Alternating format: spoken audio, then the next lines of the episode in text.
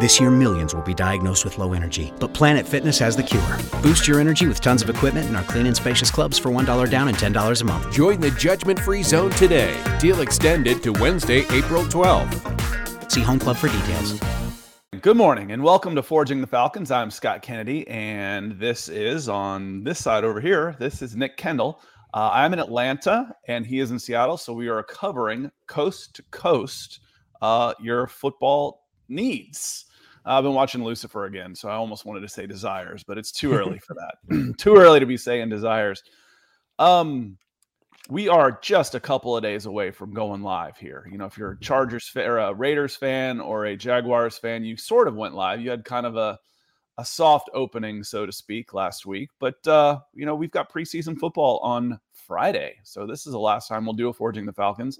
And one quick programming note is we will be coming to you live on Monday mornings for Forging the Falcons at 8:45 Eastern. I'll get us started, then Nick will join us, and we'll talk some football before we head into uh, Broncos for breakfast, which also returns next week. So lots going on. Nick, how are you doing, my friend? I am doing well, but I am pretty tired. Uh, picked up some friends at uh, 3.15 this morning drive them to the airport, and then came back and got a little bit more nap. But the dog was saying, "Hey, how dare you?" Um, so let the dog outside. He came up into bed with me. Uh, so been up, kind of up and off for a bit, but uh, excited here. Excited to. It's happy hump day uh, as well. So happy to be here. Yeah, I got out. I got for a walk after uh, after the show last night, and my dog was like, you know, he's like, oh, I thought we were just kind of going outside. Wait a minute, you know, I got more than I bargained for. You know, after a forty minute walk, he's like, what the hell, man? So uh, you know he's getting older. He's nine, and you know those big dogs they start getting a little bit of arthritis and stuff. And he's like, I didn't want to go on a forty minute walk up and down all these hills today, but it was a nice evening out, and we are good to go. I slept in a little bit uh, after you know the past couple of days of no sleep, so I'm ready to go, man. I'm fired up. You know who else is fired up in here this morning? Come in, say hello to some folks in the chat already. Ethan DWI guy saying good afternoon, gents, over across the pond. Uh, Premier League football is back over in uh, your neck of the woods. Excited about that. So good morning. Good morning, EJ. Uh, says good morning, Nick and Scott. Let's talk some football. Absolutely. Mark Schrader here as well. Some of our friends on Facebook are starting to pop in. And remember, um, super chats on YouTube and Facebook stars on on Facebook are ways you can help support us and help us do bigger and better and more things like adding shows because of support from guys like you. Uh, stars are available on the Facebook page now. Albert, good morning. Jeremy coming in. He says, Good morning, Scott and Nick, and fellow Forge in the Falcons. And uh, uh, my dog, EJ, says, My dog is the only reason I get my 1,000 steps a day. EJ, I'm going to let y'all in on a, a, little crazy secret. I said I was going to stop talking about this, but I, I can't help it. I have an insane streak going of 10,000 steps um, and then 3,000 calories. So 10,000 steps and 3,000 calories to my Fitbit that is going on five straight years without missing a day. So uh, yes, that is insane.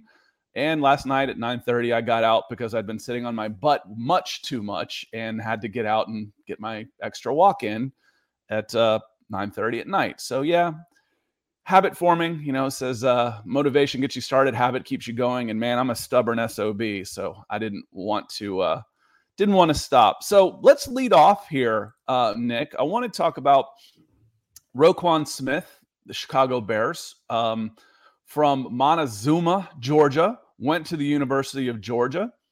Uh, so all, all of a sudden there starts becoming some oh and the chicago bears ties. If you've been following the atlanta falcons transactions move over the last 14 months every single the player they brought in has a tie to the Chicago Bears. So it all starts making a little bit of sense. Roquan is a talented player, even if he might not be at a huge position of need. He's requested a trade. Bears, Falcons, talent. What do you think? I mean, if he if he wants to come to Atlanta and can kind of force his way uh, back home, uh, where he has, you know, you have a little bit more leverage, then I think it makes more sense. Uh, but this is a double edged thing with Roquan where A, you're going to be competing against a lot of other teams that are going to want to have him. I'm guessing the value of what you'd be sending would probably be about the 40th to 55th pick uh, overall. Now, that doesn't mean you have to give a round two pick. It's probably something that can equal uh, that. And the other thing is, um, he's going to be an impending fr- uh, free agent after this season. Uh, probably going to get a big contract. I saw a report that he's looking for money bigger uh, than Darius Leonard, who just signed a market uh, shifting linebacker contract as well. So if you can get good players, I, th- I think you should call on good players, but does it make sense for where the Falcons are right now? I mean, your defensive line has a lot of question marks. Outside of AJ Terrell, you have a lot of defensive uh, question marks. You're in a position where maybe you need to give up draft capital to go get a quarterback. So it's just mm. a lot of things don't line up uh, unless you feel like you are able to get a a better than market deal. You know, you're going up against the Kelley Blue Book, and it's like, oh wow, this is much less than what the Kelley Blue Book Kelley Blue Book says I should be paying. Maybe we should make a swing then. Yeah, and um, some reason StreamYard is kind of bouncing in and out on my connection, so hopefully it's nice and clear. Um, it it sounds good in theory, you know. Uh, okay, linebacker, but the Falcons already have a high price linebacker that is considerably more than they'd be willing to to, to pay for Roquan Smith and Deion Jones with a twenty million dollar cap hit um, like, oh, we'll send, you know, we'll move Deion and then, you know, we can bring in Roquan. Well, it doesn't quite work like that. You know, Deion, you'd need somebody to pick up about $14 million of his salary this year. That'd be the max that you could recoup. And you're not going to get rid of him for 14 million. One, he had a bad season. He's not worth it. Two, he's been, he hasn't been playing because he's injured. So that's not going to happen.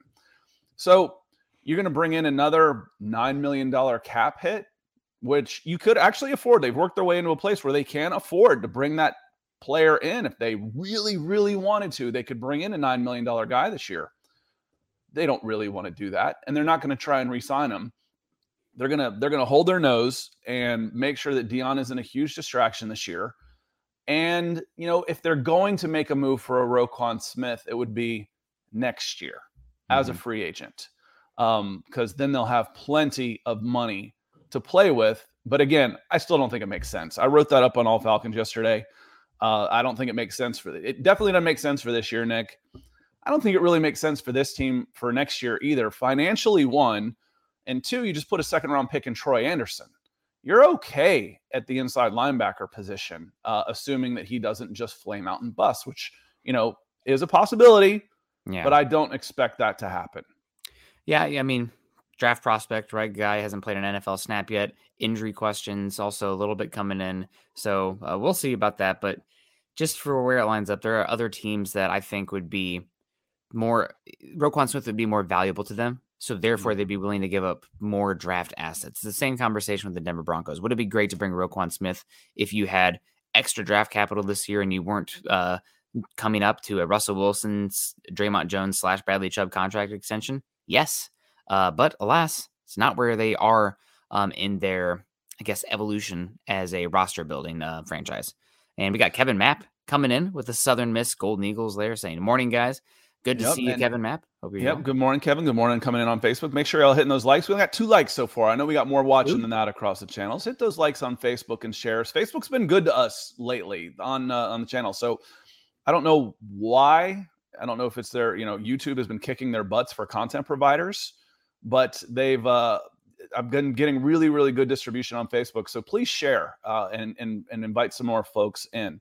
But Kevin comes in. He says, "I say we pass on him because we're not going to get a favorable favorable deal on him." No, we're not. Uh, the Falcons won't get a favorable deal. I don't want another eight-figure linebacker. Foye Oluokun got eight figures from Jacksonville. I didn't. He led the league in tackles last year. Roquan Roquan is probably a better player. Last year, maybe he wasn't. I don't want another eight figure inside linebacker. That might be on this team, Nick, might be the last place. The last place I would want to invest money in is inside linebacker, the single last place. I mean, they could use another top 10 pick at the wide receiver spot, maybe, but, uh, or another tight end. I mean, honestly, they could. One more, yeah. you know, one more wide receiver, you know, assuming you've got free agency. Yeah. I've got, I'm going to have free agency money next year and I could invest into, up my offensive line. I could get, you know, yeah. a, another offensive tackle. I could shore up the guard position. I can get another big body on the defensive line. I just got two edges last year. I could use a safety in the back end. Okay, so where do I want to use a premium pick? Well, quarterback one. Um, you know, that that could be the answer. Um, but also, again, a cost-controlled, talented wide receiver makes sense for a team that is now on the ascension. It doesn't necessarily make one make sense for one that is careening towards the bottom, um, which I do consider 2022 to be the bottom. I consider this to be the floor for the Atlanta Falcons. And then they're going to come out and they're going to have, you know, nine figures of money to spend in free agency next year, over $100 million in free agency. Uh, you're talking 63 million of dead cap money that comes off. You are also talking about uh, Deion Jones will not play on that contract next year. There's another 15 million. So we're up to what, 78 million. Calvin Ridley money could come off completely. I'm already at 90. The cap goes up 10 million and we're at 100 million dollars. I did that easy just off the top of my head. Yeah. Um coming in real quick. Mark Schrader coming in orange. I love it, Mark. Thank you so much for the support, my friend, as always. Um, we're you're a big reason why we keep expanding, Mark, and uh, and thank you so much. Yeah, thank you so much, Mark. Good morning to you. Hope you're doing well. Hope everything is uh doing better on the health front uh there as well. And thinking about you in that uh in that regard. Yeah, and um and Jimmy comes in. Good morning, Jimmy. How you doing? He says even Cordarrelle Patterson Patterson wants the Falcons to sign him. I clickbaited that yesterday, and I felt a little guilty about it. Um, but you know, sometimes in order to get attention, you got to clickbait the headline a little bit. You know, I said Roquan Swift and the Falcon. You know, uh, Cordarrelle Patterson weighs in. All he did was put out a tweet that said, you know, Roquan Smith. That's a tweet, and I would expect him to advocate. They were teammates for two years in Chicago. Um, half the Falcons were teammates with Roquan Smith in Chicago because half of them have played in Chicago. Um, but again, Jimmy, I, I don't think it makes a ton of sense, honestly. Um, just for you know, for the reasons we we just went through. Again, I, I would rather have um another corner because Casey Hayward's getting old. I like Casey Hayward, but he's I, I want someone to grow up with AJ Terrell. I'd rather have another safety. Richie Yeah. Grant looks like he's making that step up, Nick. He's he's he's getting some good reviews. Uh, need another one. Need Yeah. another safety. Um, I would absolutely rather have three defensive linemen and another fire breathing edge anywhere across the offensive line that's not named Chris Lindstrom. Another wide receiver would come in okay, a quarterback and a running back. Literally, I would invest everywhere in this team before I would spend um, investment capital on more. Let me put it that way, Nick. More investment capital on the inside linebacker position. Kicker and long snapper draft picks coming right up, guys. You heard it Hey, here from football, Scott. we already we already locked up Younghoe Koo. I'm Yeah. stoked about that. He's a he's really good. He's a fan favorite. He's a Georgia-ish boy. I think he went to Georgia Southern. So um, we're we're we're fans. We're big fans of Younghoe Koo around here. won Uh, a few games. Dirk, appreciate you coming in. Feels like it's been a little while, but I recognize the Roll Tide and the Chelsea for sure, and tank for Will Anderson. Now that becomes an interesting, uh, an, an interesting topic. How well would Marcus Mariota and or Desmond Ridder have to play, and then if they aren't playing well, the Falcons are going to be dropped in top three. If they're not playing well, you got to go quarterback, right? And if they do play well, there's no way they'll be in position to get Will Anderson, right? So, Dirk, I I, I find it hard for the Falcons to get to get Will Anderson next year, unless they just say, "Screw it, we'll get a quarterback." A little bit like the Denver Broncos did. Mhm. You know, to hell with it. We'll pass on a quarterback this year. We'll go after a vet next year, and we're going to get a guy, a building block type of player, like they did with Pat Surtain. They weren't sold on Justin Fields at nine. They didn't take him. They got what looks like a perennial Pro Bowl young cornerback at nine, and then they went and got their quarterback the next year. This isn't going to be a one year thing. So maybe that is how it happens, Nick. Yeah, and this uh, it would remind me more of the gosh, would it be the 2019 Cleveland Browns, uh, where you know it was the Mitch Trubisky, Deshaun Watson, Patrick Mahomes draft. I guess they get Watson eventually anyway. Uh, but they say, listen, those are guys, you know, quarterbacks fine, but Myles Garrett, he's different. Um, you see an edge rusher like that maybe once every uh, five to ten years, and uh, he is a chance to be the best defensive player in football for a while. Uh, we'll go get him. So I think Will Anderson maybe it could be uh, that type of uh, player as well. I mean, his tape is freaky. Um, he is honestly, I think he should sit out this year. Um, no offense to Dirk with his Alabama stuff going on here, but like he has nothing to prove uh, in my book. You know, protect yourself. Um, way more risk uh, being out there. But um, it's it's different now though because they can get they can get money. Yeah, You know, But- so I, I I don't I feel I, I advocated for that before. You know, you saw it happen in 2020. All these guys sat out, but now they are being compensated. You know, Yeah. they are they are earning, and you know, at least earning enough that they don't have to break the rules to buy a Lloyd's of London insurance policy, Yeah. um, you know, for their draft stock. Because who was paying for those back in the day? um, but you know, I, I I won't advocate necessarily for the guys to sit out um, the way I had in the past because you know some of them are making seven figures. Yeah, I don't know if you saw the whole Arch Manning thing going on here, but uh, Ole, Ole Miss offered him a lot of money, but the Mannings really don't like Lane Kiffin going to Texas, but he's not totally there yet, and Georgia might jump uh, bump his uh, NIL to 15 million versus uh, whatever it was going to be for a guy who hasn't played a college snap. But uh, hey, that Manning name has some value, I guess. Um, hey, good for them. Let it yeah. implode. You know, let the whole thing just blow up. Blow up the whole damn system. Um, be, uh, we can do another pod. I actually have a, a a clip. We talked about this for a little while. A clip on my cha- on my YouTube channel about this. We talked about this on on the Broncos one time. Just that, you know, it, if you you can't compete with the NFL, and you know, is the NFL eventually going to say, listen, you guys are paying these guys X amount of money. We're going to remove our. You have to sit out three. You have to be three years removed from your high school class thing. You know, just come on. You know, so it's an unholy coalition, and it has been completely uh, non-favorable to the athlete, and um, it's changing in a big way, and it's changing quickly. Yeah. Uh, and Chris coming in here real quick um, before we put a bow on uh, on Roquan and move on to uh, to the uh, the power rankings. Um, but he, Chris says, you know, sign Roquan to compete. Uh, we need defense to compete. Absolutely. Uh, again, he is a talented player, and you should absolutely kick the tires on a player with local ties. Might want to come this direction, and is uh, you know, it's good. He, he's a good player for all those reasons. I just think one, I think it's in a position that is.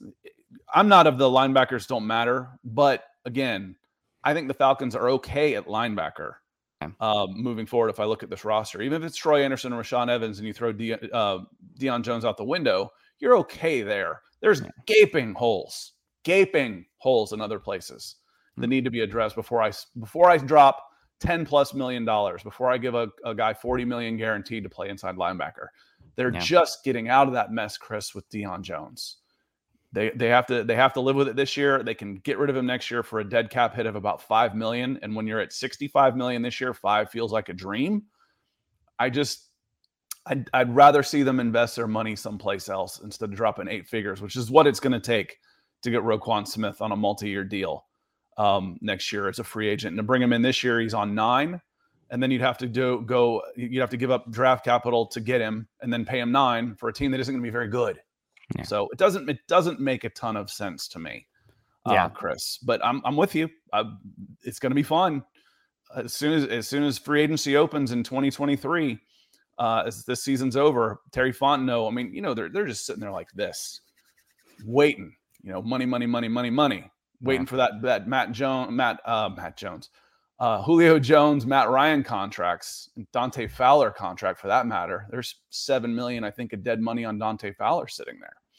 Yeah, but uh, Um, just because you have it uh, doesn't yeah. mean you should spend it too. Just look a little bit south to the Jacksonville Jaguars and how they spend every offseason with, you know, the most money spent, and they're paying 20% more on a guy than other teams would. So Yeah, always got to be. Yep. The, and the way I see that, Nick, is hopefully they're learning now how to really evaluate, you know, to get value.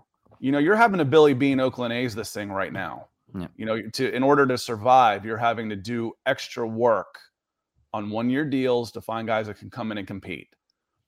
So use that same philosophy. And now instead of a $1 million guy, go get 10, $5 million guys Yeah. um, and and and restock and get depth across the board. Um, now the uh, NFL.com came out with their preseason power rankings uh, yesterday, and uh, no no big surprise. You know, if you've been paying attention, the Falcons were 31st. Um, there wasn't a lot of analysis there, other than hey, big ups to Dean Pees for at least talking the talk. And I was like, how did I miss this? I didn't see it. Well, this is what they were talking about. D- Dean Pees, defensive coordinator, Atlanta Falcons, said there's going to be a culture change. You know, 15th or worse, you know, 20th.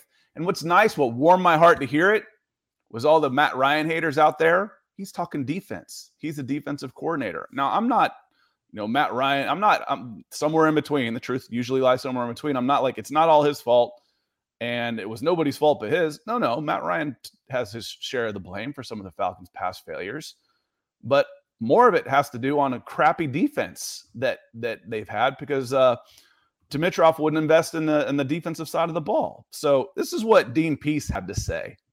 We talked about it before and talked about it a little bit last spring and defense especially. We're changing a culture around this daggone place. Okay, and it's not going to be mediocre. It's not going to be average. It's not going to be in the bottom half of the league like it's been 15 out of the last 20 years. Sick of that crap. We got to take charge, and it ain't going to be anybody else to do it but us. Okay, I'm tired of everybody telling us how bad we are. After a while, you start believing it. Just like you tell you, you never tell your children and stuff like, "Hey, you guys, you don't, you, you get mad at a teacher that says, you know, telling some kid he's stupid, right? You don't ever tell somebody that because pretty soon they start believing it. Guys around here on defense sometimes believe, hey, 15th is okay or whatever. I've been in the top 10 one time out of the last 20 years. That bullshit's over. Okay? Sorry, I'm getting fired up today, but I'm tired of this crap. We're going to change the culture of the defense around this freaking place. People got to start talking about Atlanta defense like they did at Baltimore, like they did at New England. It's going to be the same around here. Nick, how do you like that? Are you ready to play now? I, uh, yeah, I mean, if only coaches were the ones that made the biggest difference out there, right? It's uh, a it's a player league well, in, in the end. In, in, the case of the Falcons, Dean Pees probably did make the biggest difference because the mm. personnel last year didn't get better, but no. they were able to win seven games because I think the coaching staff was able to to make a difference. Now, I want him to instill that same mentality because you're not going to turn over 26 guys on your defensive side of the ball in a season and there there's some you know you just got some you've got some really young talent there especially if richie grant comes in and starts playing well. Richie grant aj terrell arnold ebiketie you get d'angelo malone. Grady jarrett's going to be there for a few more years. You got troy anderson. There's some building by i just whipped off six names yeah. right there that could be some building blocks of this defense. It could be a core playing and learning because dean pees isn't going to be around another 15 years uh, and learning a Falcons way and turn that into a positive instead of a punchline. Yeah. Yeah. I mean, it all starts up front, though, right? Like this team is still probably a, a little bit away from being that guy, but you got to develop the young players that you have. Even if they don't become superstars, you can't keep meandering with some of these draft picks and having them bust or just be, you know, mediocre players. And that's just been too often the case uh, for the Falcons over the last 10 years, especially on the defensive side of the ball. Yeah. And there's been a couple hits, and even some of the hits were flash in the pans. I mean, it, what's what's sad is it doesn't take me long to remember who the defensive picks were uh, up high because there weren't many of them. Um, you know, Vic Beasley was a high round pick, and his uh, his 2016 season is one of the main reasons the Falcons made the Super Bowl. They weren't a very good defense that year, and then he goes on a heater and finishes with like 16 sacks they were a dang good defense for about 10 and a half quarters in the playoffs. They, they started putting it together towards the end of the year. Um, didn't have the personnel necessarily to sustain it. But looking at the, and I'll, drop this in the chat. You'll, you'll know how I like to uh, make sure we're, we're sharing the love here. If you haven't seen the power rankings in here, um, got the Atlanta Falcons 31st out of 32 teams. Um, no other reason, like I said, was given. It just says um, shout out to Dean Pees, who hears all your pitying takes about the prospects of the 2022 Falcons, is having none of it. And then the rest of the analysis is just the him the quotes of of that. Well, it's pretty obvious why you know the Atlanta Falcons are where they are. Um, they weren't a good team last year at seven and ten, and on paper they've probably regressed some. Um, you go from Matt Ryan, who is being hailed as the second coming in Indianapolis right now. They absolutely love him yeah. Um, to journeyman Marcus Mariota and rookie Desmond Ridder. Yeah. It's uh they should see some improvement this year on the overall roster side of things, but again, uh, win record loss, I think this is a team that probably overperformed um last season as dark as that sounds. Sorry guys. Uh given their point differential, given their score in one uh or given their record in one score game. So probably you could see about the record being similarly. I guess your big argument is even if Matt Ryan is a better quarterback than anybody you have now, maybe one of these quarterbacks, because of their mobility, because of their mm-hmm. fit, work better with Arthur Smith and just because you have issues in the offensive line, maybe even if you do take a step back in your overall quarterback play, they better negate the the sieves along the Falcons' offensive line.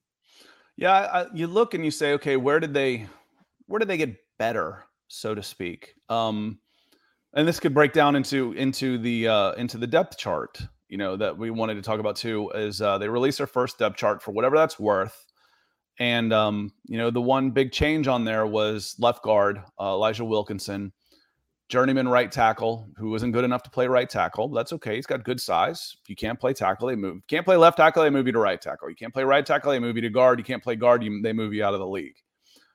He's a guard, so he's he's on step three uh, but again, we said through osmosis, he will be a better. There will be an upgrade at at left guard because Jalen Mayfield was the arguably the worst offensive lineman in the NFL last year. And I'll, I will preface this every time I say it. I don't necessarily blame him. He was an inexperienced 21 year old kid coming out. He only had 14 starts at right tackle at Michigan. Absolutely built like a guard. It was the right thing to do to move him to guard, but yeah. he was an inexperienced 21 year old kid thrown to the Wolves in a position he'd never played, not never, but you know, not at a high level.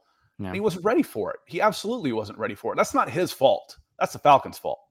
Coming off injury too, right? Um, at Michigan, yeah. so just to, having to deal with the whole draft process, which isn't real football, the recovery from an injury process. Twenty-one years old, um, and it's not so much a Falcons issue as in throwing him out there. I mean, it is to an extent, but it's more so the roster itself was in such a position that you had to rely on somebody like that. Like we don't have looking around the room, like where else are we going right now? Like we have to put the kid in there. Uh, speaks to the issues on the line, which is unfortunate. I mean, typically you see that kind of issue at the offensive tackle position, not so much at guard, which is uh, concerning um, for the what the Falcons had last year on on the. And that's what I mean line. by Falcons. You know, I'm yeah. not blaming the coaching staff for putting yeah. him out there. I'm blaming the organization for not having a better option than Jalen Mayfield and let Jalen Mayfield get season this year. So Elijah Wilkinson should be better than Mayfield was last year. And Mayfield is dealing with a little bit of a back issue this year. He's looked poor this this season. And Arthur Smith finally came out and said, well, you know, it's not really fair to him because he's been dealing with the back issue. Well, then tell us that. You know, not that it makes a it, it does make a little bit of difference. Even the guys that try not to be on social media, they're on social media and you know they see what people are saying about him and it, it doesn't help them you know, let us know he's dealing with a little bit of a back issue. I will make the qualification every time I talk about Jalen Mayfield that he had 14 starts and was drafted, you know, was thrown to the Wolves too early and was one of the reasons he struggles. Oh, and by the way, he's dealing with a back issue this year. Okay. Eventually the excuses aren't going to work anymore and he's going to be off the team. But for now, I'm willing to give him the benefit of the doubt. Um, right tackle, another big hole. Kaleb McGary looks like he's holding on to the spot at uh, over Germain Ifedi, who came in to push him from the Chicago Bears. Um, another former Bears player coming in. Um, uh, Chris Lindstrom really talked up Kaleb McGary, but it's hard to hard to really take the evaluation of players uh, on their teammates. They gush, um, but hopefully he's got more reason than anybody, Nick, to improve uh, this season, especially. Yeah, no, absolutely. Um, we'll be we'll be interesting to see how it plays out. Uh, what are you expecting from him uh, this season? Like, what are your baseline expectations before we start to see uh, everything come together here with real football coming to, uh, coming up? Uh, with with McGary, I'm hoping for you know competency. You know, being able to just hold his own, not having yeah. to use an, a, a, tight end to keep your your quarterback to not blow up the plays. And again, I, I said he's got more reason than anybody is because his fifth year option was not picked up. Yep. Chris Lindstrom's was. So Kaleb McGary is a free agent, unrestricted free agent at the end of the season and a solid 27 year old, I think he's 26, 27 years old, um, fifth year offensive tackle with his tools, so to speak. He, he could be in the 10 million range fairly easily uh, yeah. coming out, get a three year, $30 million contract with 20 guaranteed. Um, you know, so when I say that he's got every reason in the world, he's got more reason than anybody to have a decent season. He really does. Yeah. Um, now that didn't work that way for Hayden Hurst last year, which was a little disappointing. Nick coming into a two tight end offense, Hayden Hurst option was not picked up, and I thought he had a meh year last year. I thought he was fairly disappointing. So I'm hoping that he can come out and be an average right tackle, uh, an, an average right tackle. And again, if I can get left guard, if I can get from the worst to merely just not, you know, a little below average, and I can go from bad to average at right tackle. Now there's a competition at the center position with Drew Dalman and Matt Hennessy. Should elevate that position from Yeah. meh to okay to maybe at least average. If I can get average play across the whole of the offensive line, that will be a massive Yeah. improvement. Yeah, absolutely. And it'll be really interesting to see with McGary this year. Like you said, last year of his contract, uh, given they didn't pick up the fifth year option. And I'm guessing even if he plays, you know, slightly below average this season or close to average, there's still going to be a market for him after this season. The draft pedigree and it's this there are not enough tackles right now. I mean, God, anybody who's watching the Broncos right now probably sitting on their hands, you know, squirming, thinking about, oh my God, Malik Reed is bull rushing our right tackle. That can't be good uh, for our long term prospects. So even somebody like McGary, who's been inconsistent, uh, no doubt about that, but has the pedigree, has the frame, probably still going to have a decent market out there for him uh, just because t- the value of tackle is because scarcity is high. Well, let's put it this way. I wouldn't trade Kaleb McGary for Calvin Anderson this year. Uh oh. yeah. I'd, I'd probably rather have Kaleb McGary. Yep. Um, the, the thing is, they're both fairly young, uh, if I'm not mistaken. I, I think I looked up Calvin Anderson. He was kind of a young younger guy, and Kaleb Yep. McGary is 27. Um, you know, I think he's six seven plus, six foot eight, and has shown flashes. I think the ceiling is better there. Um, again, so like you're saying, if you look across the the NFL at the right tackle position, you could do worse um, than Kaleb McGary. But you know, when you, you when you when you traded up into the first round to get him, he's been a massive disappointment, literally, because he's he is huge. Yeah. he's been he's been a big disappointment um, for what he's doing, which is why he didn't have his fifth year option picked up and will be a free agent. But he, he'll be in the league next year. I promise you that. He will absolutely be in the NFL next year.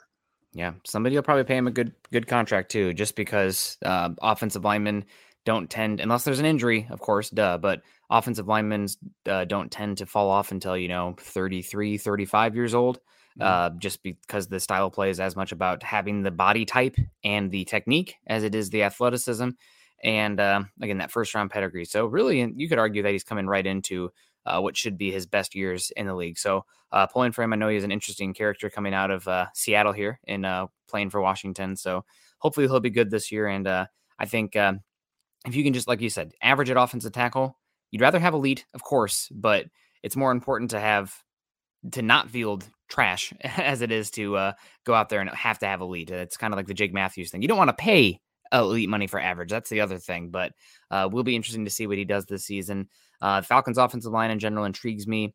It feels like the offense, though, in general, uh, for me, is still a year away because it's all just kind of hibernating, you know, percolating some, uh, waiting for a quarterback. The real story is here is can they get the defense on track? And you kind of hear that with uh, Dean Pees's interview and whatnot. You got a lot of pe- questionable young pieces there, but you need two thirds, three fourths uh, to emerge if you want to take that step forward uh, to really contending for a playoff spot in 2023. Well, and, and Nick, I, I don't even think it's a year away. You know, depending on again, I'm not, I don't have high expectations for for Marcus Mariota or or Desmond Ridder. You know, whatever you get out of them is kind of bonus. You got a journeyman in in Mariota, and you got a third round pick in Ridder. You know, I'm not I'm not drafting my typically drafting my quarterback of the future in the third round. Yeah. I might get lucky, and if so, great. But that was one of the reasons I was so against taking pass catchers the last couple of seasons. You know, when you're that far away at quarterback, you're not one year away. You know, you're at least two years away. So it's like, okay, we float this year with a journeyman, and you know, we get by. It's a it's a stopgap year. He's got a two year deal, but it's really a one year deal because Yeah. he's got no dead money next year and can be waived for like two million dollars. So it's a one year deal. If Ridder's not the guy, which you don't expect him to be, being a third round pick, and then you go and you're bad enough to get your quarterback as a rookie, well then, then you're a rookie. So now you're you're dealing with a a team that was three and fourteen, drafting in you know the top two or three picks with a rookie quarterback the next year. Yeah, you've got some money, you've got some draft picks starting to pile up, but it's going to take at least a year for those guys to come around. And now I'm in Kyle Pitts is you know beginning his fourth year in 2024 because I've had to I've had to blow the last couple of years, and I'm in the third year of Drake London. These guys are tired of getting their butts kicked, and they don't Yeah. want to resign. They want to move on. Anyway, Real was, quick I, on that I, point, I, though, I just I do want to say that when you have that situation, you talk about the quarterback not here yet with the weapons. On the other hand, uh, you have what's going on right now with the we talked about them a lot today, uh, the Chicago Bears and the Jacksonville Jaguars, where we're entering year two of these quarterbacks rookie contracts, which is really the bleeper get off the pot time to mm-hmm. maximize that value.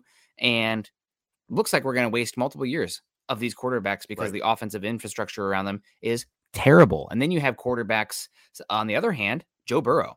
There you go. Uh, I was just saying have, here's your here's your option, but you know they got to spend they did get to spend a, a bunch of money before that. Yeah. So you know Justin they spent Herbert. probably 300 million in free agency before they drafted Burrow. Yes, that's that's true, but it's not just Joe Burrow. It's also Justin Herbert. They mm-hmm. Mike Williams, Keenan Allen, offensive line needed to work, but they did have some offensive in- infrastructure around him, mm-hmm. and then Patrick Mahomes as well. Uh, Travis Kelce and Tyreek Hill are already there, and you are ready to hit the ground running when you get that young rookie quarterback. You're not wasting seasons trying to then find weapons around them, where it's you know it's going to be year three or four before they have enough uh, pieces around those quarterbacks to really maximize that rookie contract and evaluate them as well. So I do think there is something to getting those uh, wide receivers uh, in place, especially given I think the learning curve for wide receivers in today's NFL in the seven on seven era isn't as steep. These guys know the routes. These guys have caught a lot of balls. It's not like they're having to learn completely different games from college to the NFL like we had to 10 years ago. To your argument, which I will absolutely acknowledge. Yeah. Using the the Cincinnati Bengals philosophy is okay, the way we just went through this, you're talking about Joe Burrow second year, rookie quarterback next year, 2023. So 2024, you're a contender. If you follow the the the, yeah. the Bengals philosophy, you're a contender in 2024.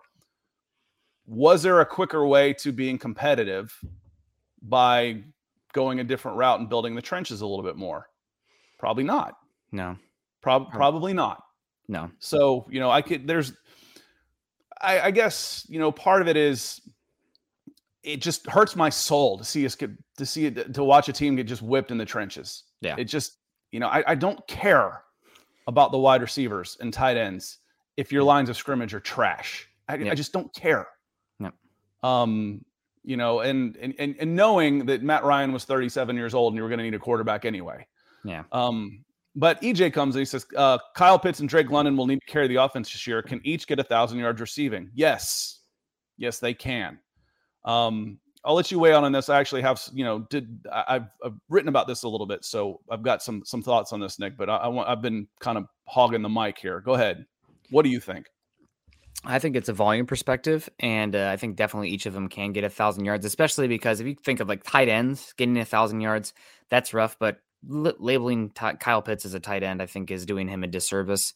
He might have as many boundary snaps as Drake London uh, this season, who could have as you know many slot snaps as Kyle Pitts. So I definitely think it's possible to each have a thousand yards. Uh, this is probably if they do each have a thousand yards. There's multiple ways you could look at it. Yay, the offense is going well, or you're playing catch up in the fourth quarter because the defense is still, you know, missing pieces. So uh, teams are playing more prevent defense, a lot of stuff underneath. These guys are racking up garbage time garbage time stats.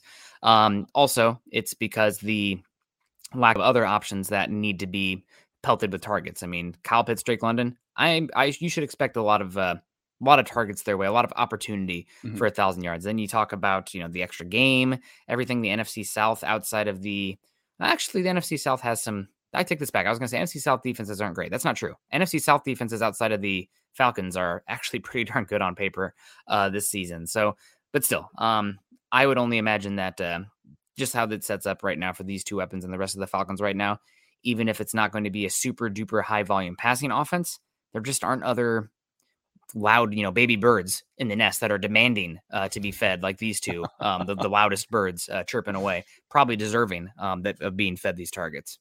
Um, so yes, I think Drake London and Kyle Pitts can get a thousand yards. One, that's 60 yards a game.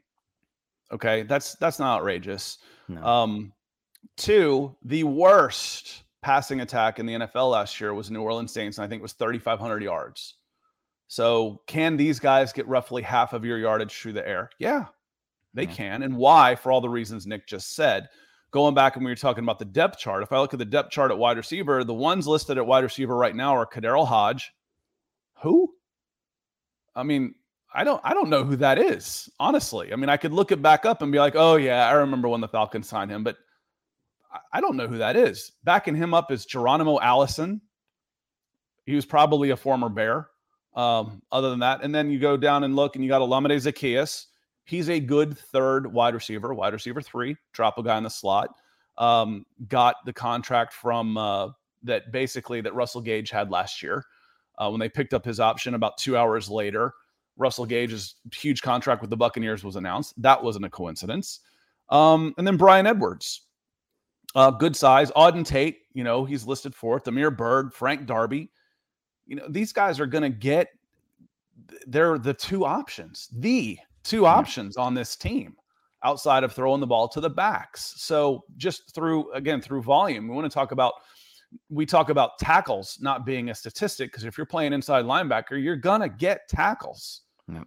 Well, you're going to get catches. You know, yeah. someone's got to come up with, even if it's the worst passing attack in the league, 3,500 yards was the worst by some distance.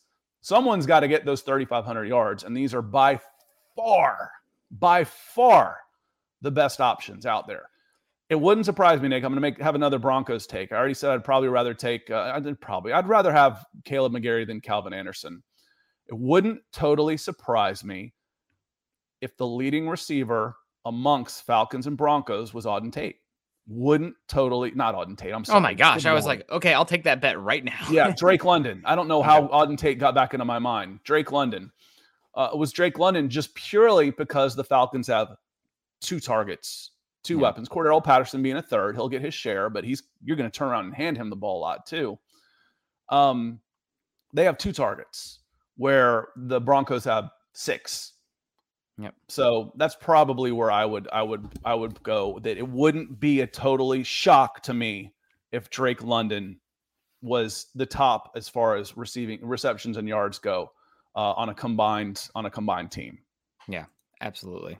And we got uh, Ethan coming in here with the 25 pounds, uh, saying, Good stuff, gents. Good stuff to you, Ethan. Good morning to you. Uh, he says, Looking at the Falcons 2023 cap space, currently 29 under, but can add an additional 36 million by getting rid of Calvin Ridley, uh, Deion Jones, and Marcus Mariota. So about 65 million potentially. Looks pretty healthy. And uh, yeah, and I think it'll end up being it'll be higher than that by the time all is said and done. Uh, they don't have a ton of money wrapped up into into next year. Uh, they're really their only big money contracts um, are you know rookies. Uh, Deion Jones won't play on that contract next year. Mariota, if if he does, if Mariota plays on that contract, that's good for them. Yeah. Um, Jake Matthews is pretty high. He'll be there next year. His cap hit, he'll probably be restructured again because his cap hit jumps to $33 million. He'll probably be restructured again. Um, dead cap hit of 33. Uh, Chris Lindstrom will get an extension they will or a, a, new contract, so they'll find a way to lower his cap number. Um, because he's got a, a decently uh, Calvin Ridley again. You want that one to be gone. Casey Hayward, um, you know, he's got a two million dollar dead cap hit. Uh, Cordarrelle Patterson will hopefully be will stick around. You know, Drake London. So you're you know your your big ones. There are um, Garett Bolles. Oh, Garett Bolles. Good lord, I've got Broncos and Auden Tate. Is left tackle to me is the same guy. Jake Matthews and Garett Bolles are so similar, it's scary. Yeah. Um, Jake Matthews at left tackle is a is a big one. They'll they'll find a way to restructure that, but they've got to Nick. They've got to find a way to restructure it where it's not a forty million dollar dead cap hit when he's thirty five years old. I mean, they're they, are they are treating this guy like a quarterback. This is what they kept doing with Matt Ryan, and yeah. it just kept getting in in more and more trouble. Got to rip off the bandit at some point. Um, but uh, thank you, Ethan, for the 25 pounds, man. And I hope you're doing well. Um, and uh, appreciate you coming in and supporting the show. Um, also, we have John Pope saying, I thought we were going to have about 90 million in cap space. Yeah, I, it'll go up, John. There's there's several ways to to do that. You know, just take again taking a look real quick at um at at uh, Spotrac. It says estimated cap space 29 eight. Um, there, I just went through four moves that will uh that will change that that can change that and and move it up considerably. Um, that I, that Ethan didn't mention, you know, as far as as things they'll do, because Chris Lindstrom will get a get one of those deals where his he's on his um on his option year this year, so his where is he? Chris Lindstrom, he's got a thirteen million dollar cap hit next year. Um, he'll probably make somewhere similar to that. That's really good money for a guard. Um, but they'll structure it so he's got like a $2 million cap hit next year. So they'll find $10 million on Chris, Chris Lindstrom's, give him a five year, $65 million, 40 guaranteed with a $2 million, $3 million base salary next year and, uh, and spread that signing bonus out. So they will have more money than they've had in the last six or seven years combined. yeah. Which is great. Um, man, that'll be fun to see the Falcons do that. And uh, it does seem like the, in theory, the sun should be setting on a few of these uh, NFC South teams as well. We all know that uh, teams that are built on the strength of their defense do not have long windows of contention. And uh, the Saints, I think they probably have one of my favorite defenses in football right now. But I'm really curious to see what happens. I mean, Demario Davis, Cam Jordan, those are two older players. Marshon Lattimore is right in his prime right now, but injury history, we know how that cornerback position can be pretty fickle uh, with injuries. So the Saints, I'm not buying in on them long term. Tom Brady has to retire eventually right? That's that's that's got to be one. And then the, the, Panthers seem like they are. I like their defense defensive infrastructure a lot, uh, but coaching mess, quarterback questions galore. Uh, so things seem to be aligning to uh, maybe make a run here. 2022 is not the year. If you hopefully you can accept that by now, but 2023, 2024, 2025, there's a there's a crack in the door in the NFC South. Um, Mark Kerner comes in. He says you didn't mention Patterson and Edwards. Um, I'm assuming you meant on the on the talk about the, the thousand receivers. I did mention mm-hmm. Patterson a little bit. He, he'll take some. He'll get some receptions too. He'll help chip into that again. If you've got 2,000 yards and out of 4,000, which would still be bottom half of the league, yeah. Though London and Pitts can get 2,000 yards each, and then you've got to find 2,000 yards for the other guys. Um, Edwards has about 45 career catches. I, ex- I actually expect him Bryan Edwards, Olamide Zaccheaus, Drake London to be your three leading receivers, with Kyle Pitts being your leading pass catcher. Um, and then throw in Patterson, and Patterson in there too, absolutely. But he he's going to get the ball out of the backfield a lot as well. So um, I still believe that Drake London is going to be wide receiver one as far as targets and and yardage, and then yards from scrimmage might be Patterson again. I think Patterson led the team last year in yards from scrimmage.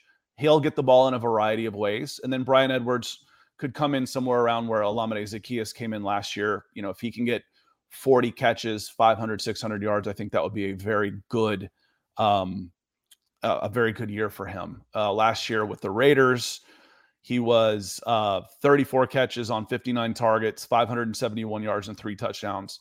If he can replicate that in Atlanta, I would consider that a, a, a good season for him. Yeah, absolutely. Uh, will be fun. Will be fun to see how this uh, this team shakes out for the Falcons this year um, with the weapons. Uh, any other news there on the Falcons front as far as some of the weapons? How's my guy uh, Tyler Allgeier uh, doing? Any news on him, or has he been? Dude, uh, it's been a little quiet. I think they they like him a lot. Um, there there hasn't been a lot of the talk has been about the the quarterbacks and um, Richie Grant has, has been talked about a lot. Good. Um, you know that and just um, the, the, offensive line, you know, Elijah Wilkinson taking that spot and Kaleb McGary holding onto it. But Tyler Allgeier has looked good. Um, but, you know, there's not a ton of gushing uh, yeah. going on about any of the guys just yet. Um, and I don't. And real quick about uh, Richie Grant, do you have any trepidation about him looking well in this time of year? Because let's be real, the pads have just kind of started to mm-hmm. come on here, and the in training camp and whatnot the safeties aren't really having to worry so much about the run game. You know, it's the two hand touch going on there with the run game. And it's a totally different game for the safeties when they have to think about crashing down and being physical. Uh, and that doesn't really translate as much until you start to get into the preseason, maybe the combined practices and scrimmages as well. But uh, is that anything um, that you're worried about? Because that, that was always my biggest issue with Richie Grant. Dude did not look like he wanted any smoke when it came to tackling. That, that doesn't worry me as much because I don't I don't worry about him tackling. I worry about his uh, reading and recognition. So yeah. I was really high on Richie Grant because of what they were able to do with him in a vacuum at the Senior Bowl, which was a lot of 1v1 type of stuff and coverage where you've got one assignment. Mm-hmm. Where he ended up struggling was the the reading and recognition and the understanding of Dean Pees's defense. And having year two in that, it looks like he's stepping up. So if the mental game for him starts clicking a little better, I feel good about his physical tools. So that he is getting praise and making plays now puts him a lot farther ahead than where he was at this time last year. Do I still worry about him? Yeah, you got to see it. But I am very pleased, unlike Mayfield, from what is going on with Richie Grant. Richie Grant, for all reports and from everything we've seen, has taken that next step. How high we will we'll wait and find out. Yeah. But there is at least a positive trajectory where Jalen Mayfield hasn't. Um, that's the one thing. And we talked, uh, Chris. We I, we hit this a little bit. Welcome in, Chris. Good morning. This says, how do you think the running back position is shaping up? It might be Allgeier and Patterson. We'll see. Uh, we'll see how um, Williams comes in. I always want to call him Bird too. We got a couple of them. Uh, let me see what they had on the uh, on the depth chart. Was for running back. It was Cordarrelle Patterson, Damien Williams, Keith Smith, and then they put the rookies way down at the end. So Drake London was listed as the fifth wide receiver. Yeah, that ain't happening. Um, and so everybody's talking about the sponsors, and we got to get out of here too. Uh, I had that first up, but I wanted to hit Chris because Chris is such a great person for our show. Um, Tyler Allgeier is going to get his time. Cordarrelle Patterson is going to be lead the team in yards from scrimmage, and then we'll see where uh, I mentioned Tyler Tyler Allgeier. We'll see what happens with uh, Damien. Yep, absolutely. And good morning to you, Chris. Hope you're doing well. And uh, will be fun to see how the running back position plays out. Uh, will be more. I don't know. Do you have? Do you think Chris? Uh, excuse me, uh, Patterson can replicate last season, or is it now that the hand has been shown a little bit, it's going to be harder for him I think to he can. it? Yeah, I think if he stays healthy, they'll move him around. I think, you know, 600 yards rushing and 600 yards receiving, and he leads the team in yards from scrimmage at 1,200 yards. I think that absolutely can happen. Um, so, real quick, let me get us out of here, Nick. We've got to jump over to, uh, we've got to jump over to um, beckoning the Broncos in the next three minutes. But uh, wanted to say thank you to our superstars, our benefactors, Ethan, Mark Schrader, coming in with some supers. Appreciate y'all. And then, uh, you know, if you're in the metro Atlanta area or looking towards the metro Atlanta area, make sure you check out Ryan Kennedy Homes. Give her a call. Ask her about a, a home you may have seen or would like to see. Looking to move on, move up, empty nest, any of those type of things. You want somebody who knows the area very well. Ryan Kennedy knows it very well. Check it out, ryankennedyhomes.com or send her a text, give her a call. See what you want to know. She'll uh, she's very knowledgeable uh, an expert in the area and can help you in the real estate market in the North Metro area. So thank you very much. On that note, Nick, I got to go. What do you think? Sounds good. Uh, thanks, guys, for joining us today. We appreciate you, and we'll see you uh, tonight on Mile High Insiders and tomorrow morning with another episode of Building the Broncos. Yeah, and Friday night we got football. We will be back. Programming note at 8:45 Monday morning, forging the Falcons for a reaction and analysis of what we saw from Friday night. Until then, we'll see you next time.